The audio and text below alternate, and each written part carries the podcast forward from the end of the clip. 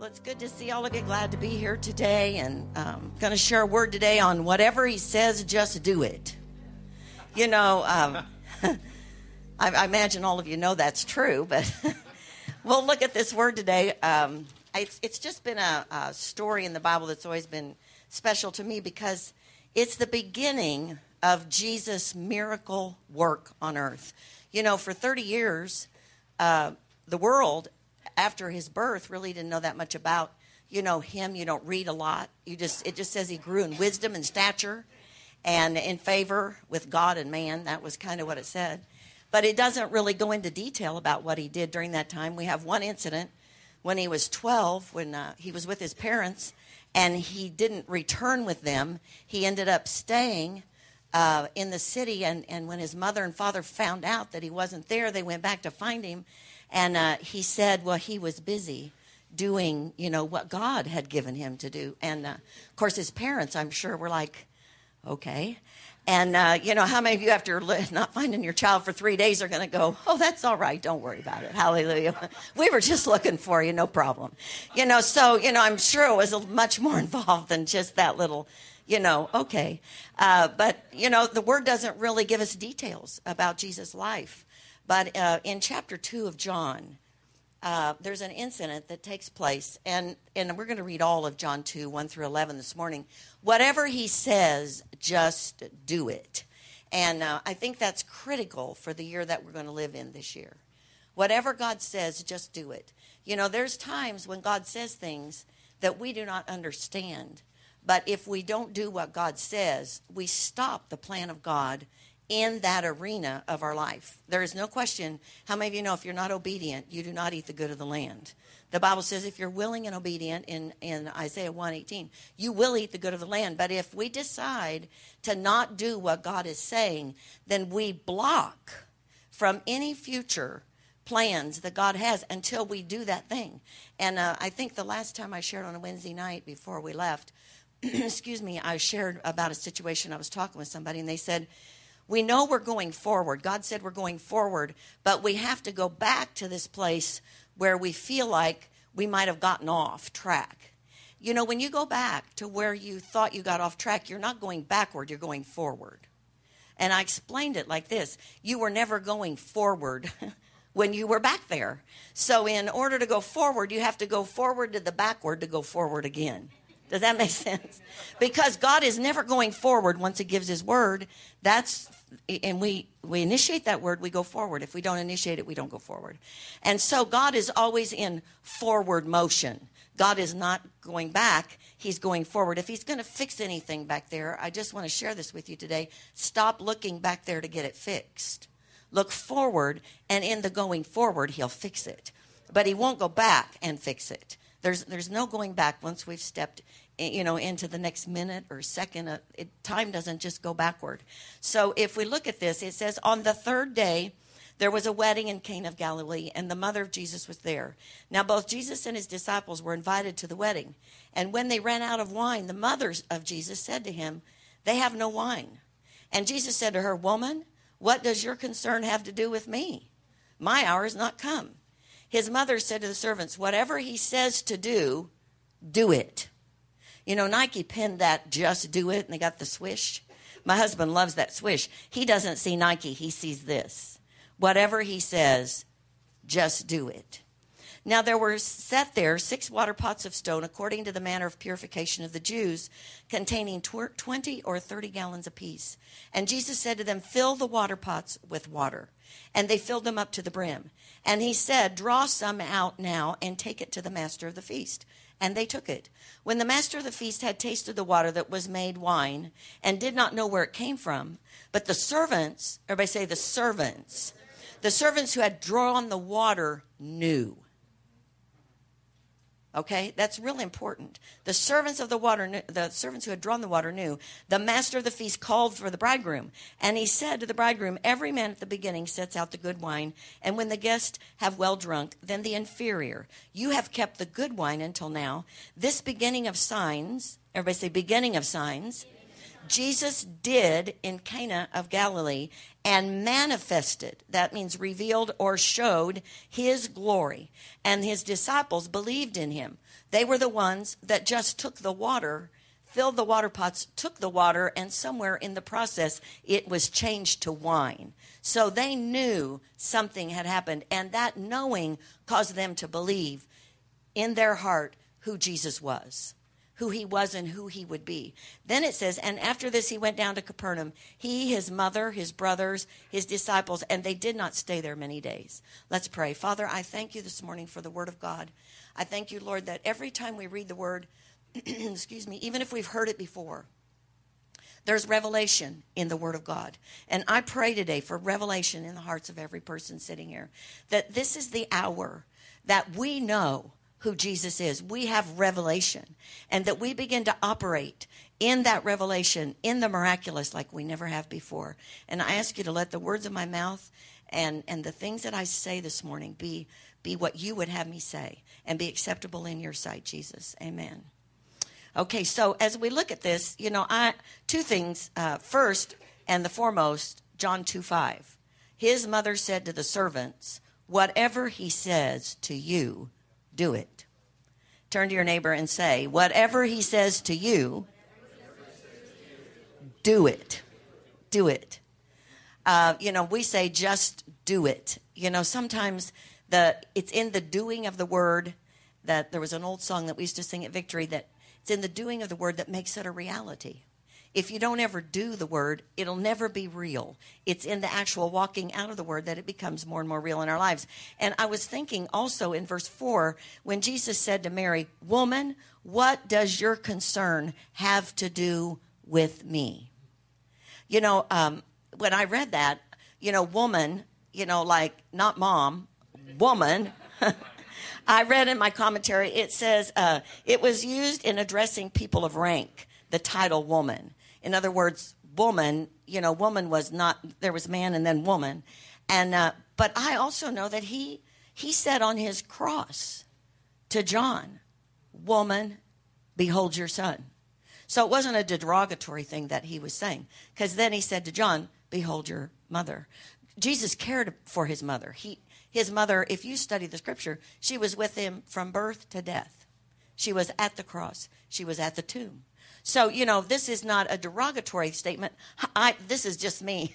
It says here the scholars say she probably meant just go get some wine. But to me, it's like I'm a mother, not a scholar. And so I think, you know, he's saying, I, you know, wh- what are you asking me to do it for? You know, he's a young man. Why are you asking me? Then he says, it's not my time. But I tell you, hallelujah, it was. So Mary knew something when she spoke to him. I don't believe it was just go get some wine. I believe Mary was a woman who heard God. If you go back in the scriptures to Luke chapter 1, uh, Mary was not. Uh, in the position of going to church, you don't read that in the Word, and you know, really seeking God when she heard she was going to carry the Son of God. But I believe from that point on, from the time she carried the Messiah, she was a woman who heard the voice of God. She knew what God was saying, and so when she said to him, uh, do something about this, she knew exactly what she was saying, even though when he said, It's not my time, in the end, it says it was the beginning of signs. It was the time. It was, and, and I don't know why God chose a wedding. I don't know all those answers today, but I know it was the time. Everybody say the time. And Jesus immediately, you know, and, and I think of that scripture and I think, you know, everything he touched must have just turned to, into a miracle. Isn't that amazing? I mean, you know, even if he did do it just to go get wine, you know, in the end, he did it with water. And he touched water and it turned to wine. Everybody say miraculous. See, the miraculous, to be in the miraculous, you have to be a person who is willing to do whatever he says when he says to do it. You can't live in the miraculous and wait on your timing. You can't live in the miraculous and do it when you get ready, you know, when you have all your hair in place and you've lost 20 pounds you know, that's why I told God I'll go on TV as soon as I lose 40 pounds because it's going to add 10. I got to be under to get there. You know, I got to. And, you know, I felt like God said, and, and who cares what you look like anyway? It's what you're going to say that's important. See, if you understand, I thought I care. and and you know the people who look at me would like to look at something that's not filling the entire screen but hallelujah you know and i always say to daniel back there on the camera honey did you make me look thin today he goes yes grandma you were perfect i go good boy hallelujah there's a reason you're on the camera you love grandma but you know uh, god doesn't care about about the fact of what we care about. He cares about the miraculous. And to be in the vein God's in, you have to do it. Whatever He says, just do it. And, and so, you know, when Jesus did, and He really did what His mother said. But she said, then after that, whatever He says, do it. And I believe she knew. I was looking at the scripture, you know, and you look from Luke 1, and these are just a few scriptures. They're not going to be on the screen, but it says, The angel said to her, Do not be afraid, Mary. You have found favor with God, and behold, you will conceive in your womb and bring forth a son, and shall call his name Jesus. I mean, that was a miracle word. That was not, oh, you know, you know, like like Sarah, she received a miracle word. You know, in a year you're going to have a baby. I'm 99. He's 100. I mean, you know, everybody say miracle words. See, those are things that instigate miracles. The key was she said, and Mary did say exactly what the scripture says. She said, Behold, the maidservant of the Lord, let it be done to me according to your word. That's when the miracle was conceived. That's when Jesus was conceived, was when Mary said, Okay, I'll do it. Whatever he says, just do it. And so it goes on and it talks about many situations where, like when she was with Elizabeth and, and the baby leaped when she walked into that house, the baby in Elizabeth's womb leaped. You know why? Because the presence of God was in her. The presence of God is in you. You know, everybody's baby should be leaping wherever you go. You know, I heard somebody preach that. You know, uh, you know, the baby should be leaping wherever we go because the presence of God is in us. That's what happened. The presence of the Messiah stepped into that house in the womb, but it was the presence of the Messiah. That, and that's why you don't abort babies because in the womb is life. And Jesus was the life. He was the way, the truth, and the life. And so when she stepped in, I'm telling you, Mary could not have experienced those things without knowing she'd heard God. I mean, you don't walk through that kind of an uh, arrangement, you know, the trip to Bethlehem, the whole nine yards.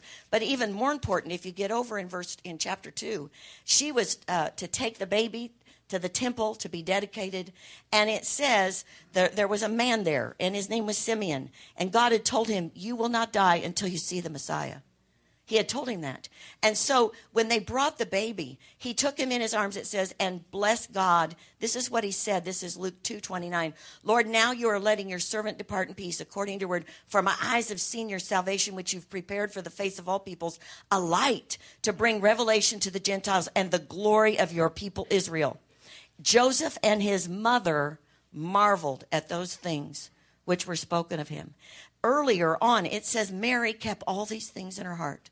She pondered them in her heart. You know, the tendency for some of us is as soon as we hear something from God, we want to blab it to the world or blab it to people that we think will be of like faith and they don't get it. You know, sometimes you just ponder. Everybody say it's not wrong to just ponder. You know, when we ponder things, what that's saying is all these things to Mary were showing her what her son would go through. And he said, Simeon blessed them and said, to Mary. She, he said it to Mary, his mother Behold, this child is destined for the fall and rising of many in Israel, and for a sign which will be spoken against. Yes, a sword will pierce through your soul also. He said that to his mother, that the thoughts of many hearts may be revealed. So, from the very beginning, I mean, this is an eight day old child. Now, you know, she's had this Blessed are you, highly favored of God. You get to be pregnant and not married. That was number one. Now, number two is this baby we're dedicating, your heart will be pierced because what will happen to him. So I don't think when she got to that wedding, she was just saying, hey, get some wine. I think she knew and she had heard God. It was his time. And she called upon him to do the thing that he was supposed to do. And it proves out in Scripture because it turned into a miracle. And then it says they left. I don't know what her role was all the time, but I know she certainly was a major part of his life.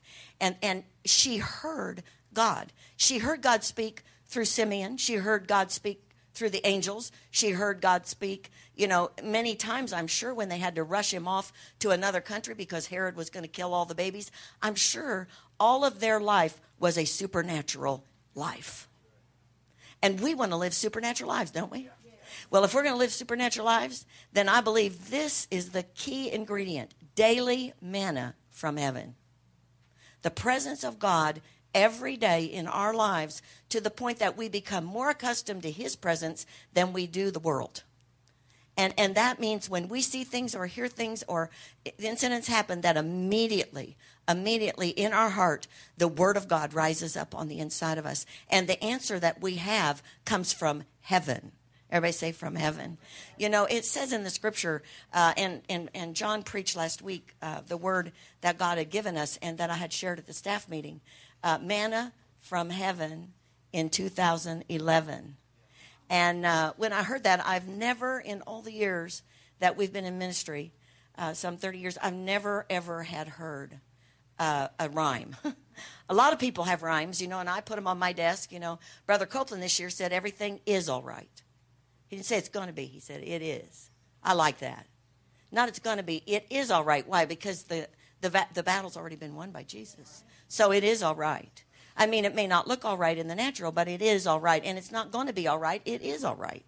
Now, there's a difference between going to be and is.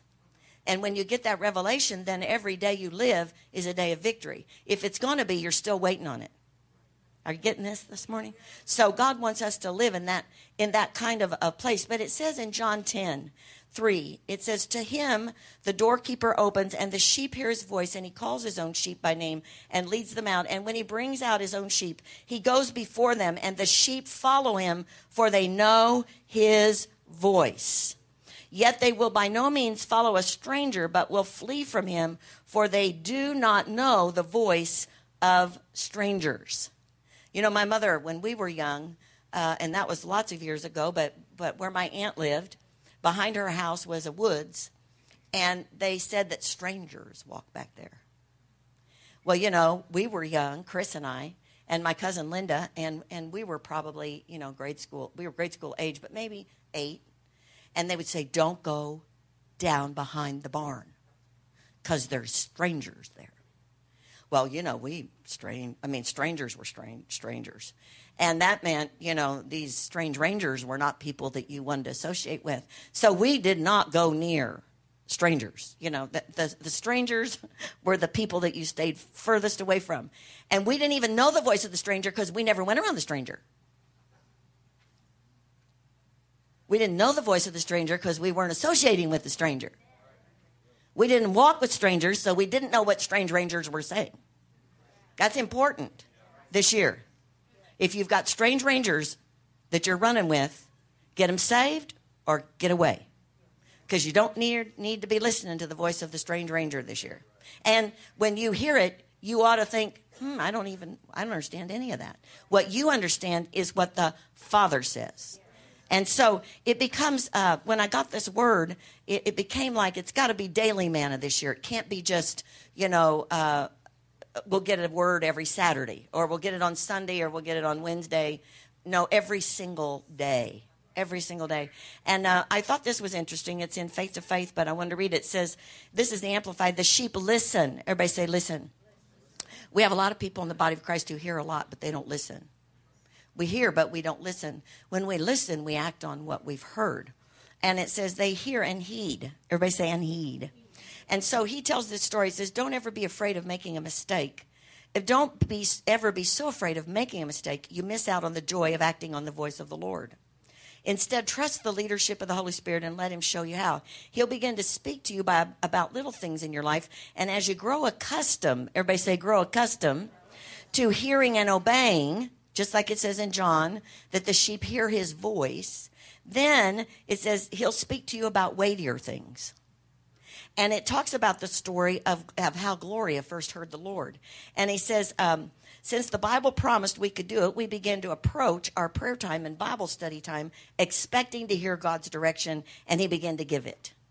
I'll never forget the first time it happened to Gloria. She'd been reading the Bible and just stopped a few minutes to see if God would say something to her right down on the inside of her, she heard the Lord say, The light is on in your car. That's spiritual, isn't it? It didn't occur to her that God would speak to her about something so trivial. So she just brushed that thought aside and went on listening. Pretty soon, he said the same thing again. He kept on repeating it until finally she got up and walked out to the car, and sure enough, the light was on. Two things God always lets you know you heard him. And trivial things do matter to God. And that's what we have to learn. He wants to be a daily presence, a daily spokesperson, if you will, into our lives of what we're supposed to be doing. And we don't always know the next part. You know, I've found in my walk with the Lord, He tells me something, and then part two isn't like immediate. I like part two, three, four, and five. I like to see from beginning to end, and then I'll be all right. I can go down that road. Hallelujah. Why would God bother with something so insignificant? God was watching out for her, and He told her exactly what she needed to know right then. Everybody say daily manna. See, daily manna is for the day. The daily manna, and when God in the wilderness, if you'll put up that scripture uh, that's in Exodus 16, the Lord said to Moses, Behold, I will rain down bread, or rain, rain bread down from heaven on you, and the people shall go out and gather a certain quota. Everybody say quota. that means you're not going to get the whole loaf. This is just a little portion of bread. And, and that I may, that I may what? That I may test whether they will walk in my law or not. If you go over to Deuteronomy, in the end, after the testing's all been done, they failed the first test, you know, and then they ended up in the position of going into the promised land, this next generation of Jews. When it got to that point, he says why he did it. And he says in verse 1 of chapter 8, you're going in to possess the land. And that's the ultimate goal of daily manna. The ultimate goal to possess the promised land is daily manna just enough for today, not for that goal of way down the road when we're going to get in the promised land. It's daily manna till we get there. And the daily manna is a test because when we get to the promised land, we're going to have to know how to walk it. We're going to have to know that we can only trust God in the promised land. So we have to get every day enough of what God says and act on it. Everybody say act on it. See, a lot of the body of Christ, they've heard so many messages that, that they're full of the Word of God, but there is no action to go with that Word. And God's words are quick. They are for that day, that it's just enough for that day. There's not a lot left over for another day. You know, for the last five years since I started in this position of pastor, I have been in the park six of seven days, unless I have to be somewhere. I am in the park every morning. I am there on purpose. I am there on purpose. I do my Bible reading and I pray and I listen. And I cannot tell you the number of times I've started the car and started out of the park and God has said to me, Go back. We're not finished yet. We're not finished yet. That means I have heard something and I am off to do it because I am fast. I have a quick mind.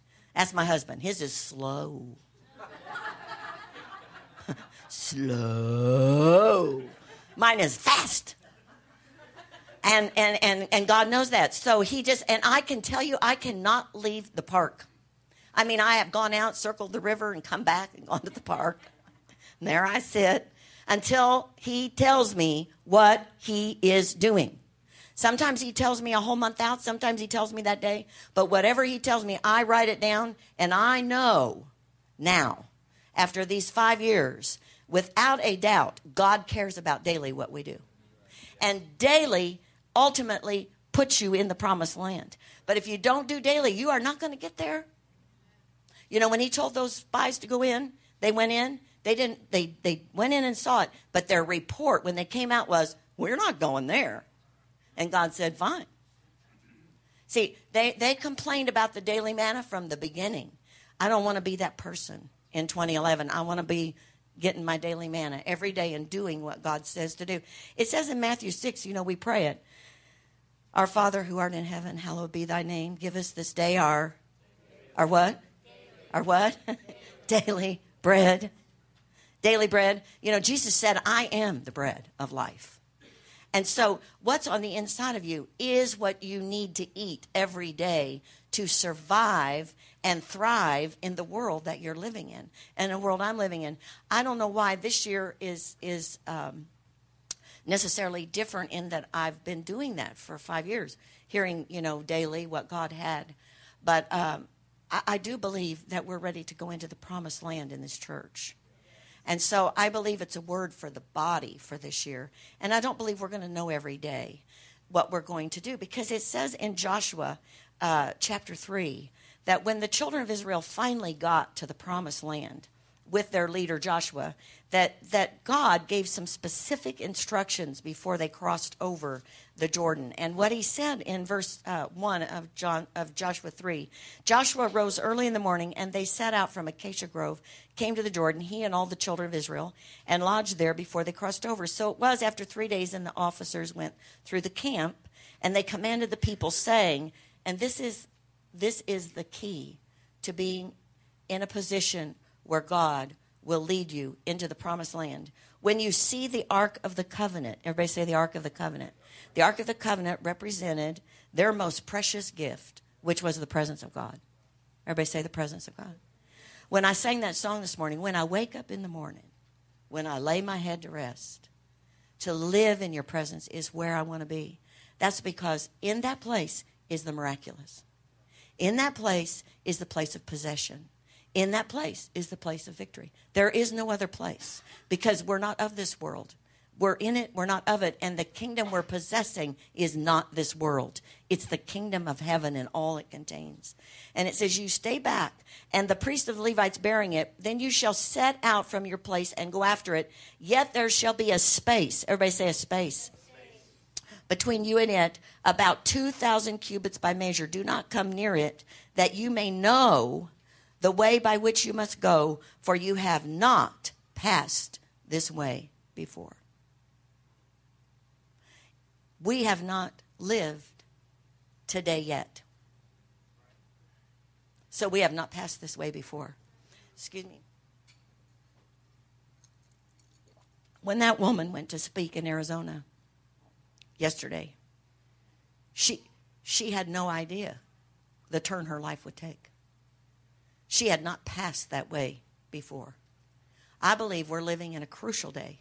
I believe God has shared with me that this is a critical hour to know the voice of God.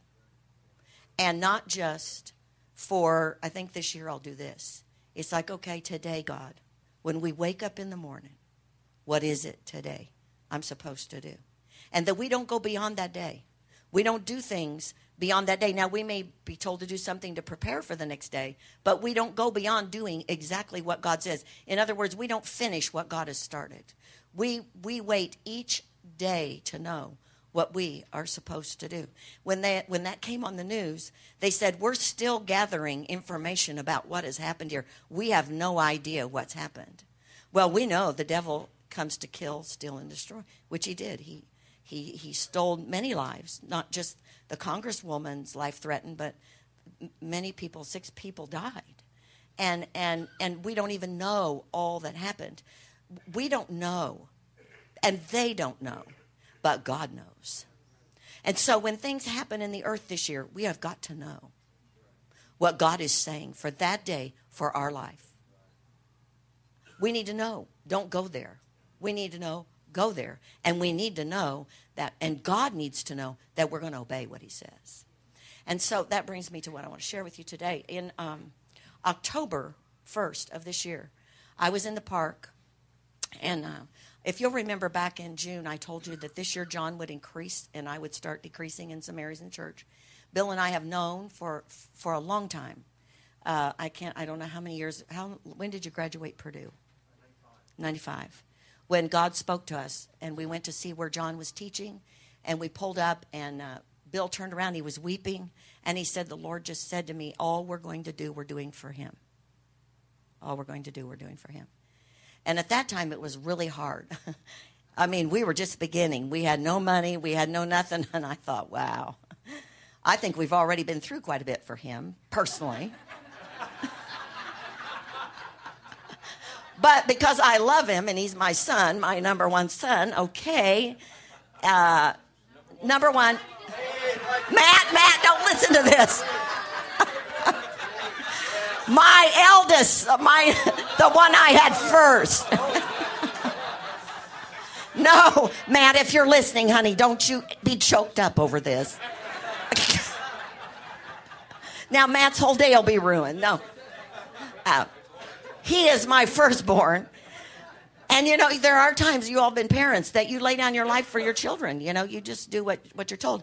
Well, you know, at the time we just we just went on because I mean we didn't even hardly have a building yet. You know, I mean we were just beginning. And uh, so when I told you that in June, uh, John's been here now for this will be is it, you're in your third year, right? And um, so October came and I turned 65 in August. You know, you go on Medicare now the government has control of my health, so I'm going to work out harder. Hallelujah. So if they take my pills away, I can survive. um, my thyroid's going to be healed by next week, and I will not have blood pressure. Hallelujah. Declare that with me. But uh, because once the government takes over, seriously, they could take your medicine. I mean, they may decide you're not worth living because you're too old and we're not going to fix you. So, um, all of these things have been happening. So then in October, when I, first of October, I was in the park, and this is what I heard. You're in the fourth quarter of this year. I know that. I'm a bookkeeper. We're in the fourth quarter. And he said, This is your last quarter as senior pastor. I thought, Really? Okay. Uh, and then I heard you you will begin to de- decrease more and more and, and and and john will increase which i had already heard that which that's great.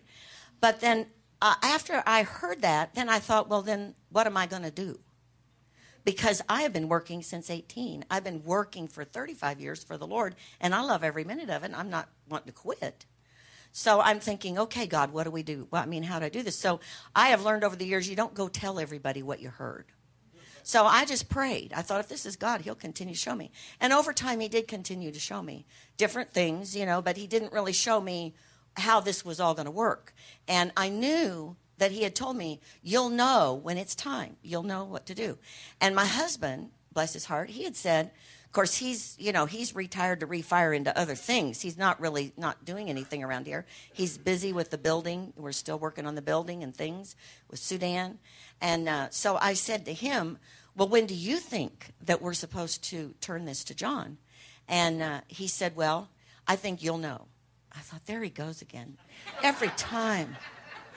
I mean, every time I ask him something, he said, I'm sure God will show you. You know, and, and so I said, Okay. So uh, I was driving down the road. It was, it was the December the 8th. I was headed to meet Bill to talk about some things about Sudan for breakfast. And, uh, and I heard this I want you to be like Freda Lindsay. I thought, Freda Lindsay. Uh, Freda Lindsay was the founder with her husband of Christ for the Nations, which is a huge Bible school in Texas. And uh, I, I, I, didn't, I didn't get any revelation what that meant. And then a couple of days later, he said, She's a world leader, not just a church leader. And I thought, well, I'm not going to be a world leader. I'll tell you that. They're not looking for 65 year olds to run the government, although I think we might be able to do a little bit better job in some areas. But I, you know, I'm thinking world leader, what does that mean? I don't have any idea what that means. Everybody say daily manna. So I just write down what God says. Well, then I had felt like uh, God was I mean, if he was going to do it, January's coming. It's the last quarter. He said, It's your last quarter for Social Security. By the way, I'm getting paid now. I'm getting paid by the government. They don't just have control of my health, they're giving me money. Hallelujah. And I like that part really good. And so that started January 1st. And so I, as I was praying, I was, uh, you know, I still had no revelation of what was happening. I'm telling you this because I want you to understand daily manna. So then I'm playing the piano over here last on the 26th on Sunday, and Lori leads, and John preaches, and Elizabeth does the offering, and I'm I'm playing over there, and I said to Lori right before she came out to lead worship, now I picked the music because we had to know what I could play. but since it was done, and and she knew what we were. I mean, she was in agreement. She was part of it. But I said, now I am I am not your mother. I am not the pastor. I am the piano player today. And I will be following you, so don't look to me to lead. Why? Because she is where the anointing is to lead the worship. It's not my job. I, I, I, I not to do. When you know what God has called you to be, you don't have to be what you want to be or think you ought to be or what somebody thinks you should be. You're what God says to be for that day. For that day. That's all we have is today. And so, uh, you know, I sat down afterward, and John was hilarious that day. How many of you were here? Oh, my Lord. I laughed so hard because I've also dropped a few things in the toilet before. So I was, and I didn't tell anybody, but I thought, boy, he is brave. He's telling everybody all his secrets already. And so, but I was just cracking up over here. And then I got, got my wits about me and I sat back up. And just like that, he was saying something. And the Lord said, Do you see the anointing's on him now to pastor the church? Give him the church give him the church, and under him, the next growth in this church will come. And he will take it into the building. Just like that.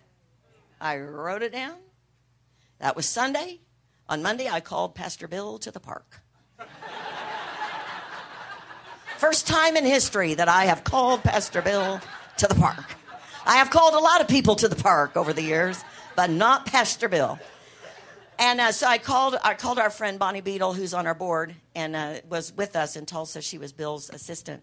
And so she's known us for years. I said, You need to pray because I'm going to tell Pastor Bill what I think about this. And I don't know. It, we had had some times that we thought it might be, so I wanted to be sure that he really was listening, maybe to my heart here. Not that he wouldn't, but you know, this was not exactly what we had planned to do. How many of you know man plans his way, God directs his steps? And, and I have always counted on him to be the person who, he is the president of this corporation. He still is. Uh, and he, he's that, he's going to remain that. But, you know, I, I, I just wasn't, I, I had to know he knew. So he came and I told him, and I told him about Freda Lindsay. I said, I know, I know nothing about what that means. He said, Oh, I know what that means. You're going to stay with John. I said, Really? You think that? Because Freda Lindsay stayed with her children. And Ira Daugherty stayed with her son, Billy Joe. She wasn't the leader. She was not the pastor. She was the helper. She was the support. She was the mom. The mom. And so God had told me when you tell the church, tell the story about Mary with Jesus when she said, do whatever he says. And so, with confidence today, I can say to you, whatever he says, just do it. Because God has said he's the pastor. I didn't make this up. I didn't decide it. I was sitting right there where John is sitting today. I heard it. Now, I'm thrilled, you know, for him to do it. I'm excited. I, I know what God is getting ready. I have no idea how it'll happen. Everybody say daily manna. And God told me, you know, I, I had heard God say, You will decrease, he'll increase. And the desire to go away, because I had had a desire to go on a trip to see my brother. And, and, and God said to me, The desire to go away is me so that John will be more established. But he said to me, and I'm just telling you this today so you'll learn, because I missed it. He said, I will come for you. Everybody say, He comes for us. He said, I'll come for you and I'll take you places where you will preach, and He will be preaching in the church. Well, you know, I have forgotten all about that. How many of you know you, you hear things and you write them down? That part I have forgotten about. I was so busy on getting this thing done. So I thought, I said to Bill, we got to go away so John can be established. Well, it didn't work out that we could go to see my brother. So I said to Bill, I don't understand any of this. I don't have anywhere to go, but I know I'm not supposed to be in church on, this, on that Sunday John preaches. He's to preach the first Sunday of the year. Then he comes and he said, Mother, can I preach your word? I go, Go ahead. If it's your word, preach it. I don't care. Because as of January 1st, God told me. So I told the board that week. I mean, I got everybody lined up. I got the ducks lined up. I told him, Midnight, John. I told him, honey, at midnight on Friday night, you're on. and it will no longer be on me, it will be on you. And if you understand spiritual things, there is a weight that comes with the office. There's there's an anointing that comes with it, but all of that comes on him on January 1st. So he's preaching. I Bill said, "Honey, I'll take you to Florida. Let's just go to Florida." I said, "Take me anywhere." So we get in the car. We go to Florida. I woke up Monday morning, and at 5:30, we got there Sunday at four. I woke up at 5:30 in the morning. The Lord said, "You are in the wrong place. Go home." I thought I just got here, and Pastor Bill will never understand this word. I'm telling you. this one? Uh-uh. He ain't going. I'm not telling you right now. Because he loves to be at Longboat Key. I mean, he thinks that we're, now he says God for sure is there because God gave me this word to go home. But I, so I wrote down everything God said. And you know what he said to me? The reason you're here is because you started thinking about yourself. I thought, well, that's a horrible thing to say to me. I'm trying to do the right thing. And he said, You were trying to figure out what you're supposed to do. I want you to just focus on this church and John and get him where he's supposed to be, and I'll take care of you. So go home. You're in the wrong place. And so I thought, well, I wrote down today or tomorrow or the next day. I did. You can read my journal. Three days. I mean, three days in the tomb. Jesus was three days in the tomb. Maybe I should stay here three days, you know, because I've had some of those three day messages before from God, three days, and then I'll reveal it. So I wrote that. Nothing seems to be working. So I go and get Bill up, and it's like seven in the morning. Now we have driven all night to get there. We just got there the night before, ate dinner on the beach. We drove to Florida for a New Year's dinner, and he read it and said, "Get in the car. We're going home." And we loaded everything back and we drove all the way back to Lafayette. And God said to me, That's daily manna. And you did what I asked you. Now that's what this year will be like daily manna. And I say this to all of you we are in a process in this church. Very important that we keep unity above all things. And the, the unity of the Spirit in the bond of peace is what did God say? Just do it. I don't know how this will work, but I can tell you, I have no answers for this church. John and Elizabeth have the answers for this church now. I will support them and help them do whatever God tells them to do because I believe it's in our destiny for the vision of Victory Christian Center. It is not about me. It has never been about Pastor Bill, never been about me. It is truly not about John and Elizabeth. It's about the vision God has for this community through this church with the love, acceptance, and forgiveness to reach out to this community. And there are multitudes coming. There are multitudes coming. I love all of you very much. And I said to Sandy, Don't talk to me, don't talk to me, I'll cry. Of course, Sandy comes over and starts to pray for me. And you know, I'm in my office. I said, Don't look at me during the service. Whatever you do, don't look at me. Uh, so, you know, I, I'm not saying that this is like, oh, hallelujah. I don't have to look after you anymore. You're in my heart. You'll always be in my heart. You're in Pastor Bill's heart. But John is the, where the anointing is. And people, where the anointing is, is where there's freedom. And so we need to pray for him and Elizabeth. On the 23rd, I will be saved 35 years. I got saved on the 22nd, filled with the Holy Ghost on the 23rd. Most important two days of my life. On Sunday, the 23rd, we will install John as the pastor of this church. I wanted to tell you ahead of time because I wanted y'all to be here and be able to get all your friends and people you know that you know should be here so that we really celebrate that day.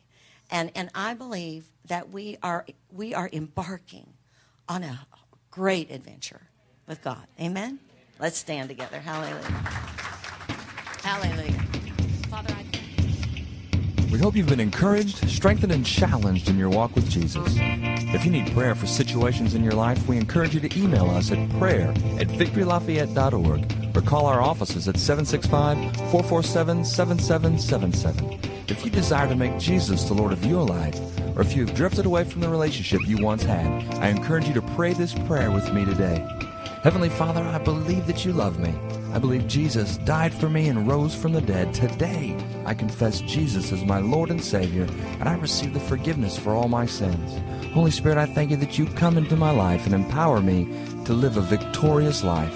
Thank you for saving me. In Jesus' name, amen.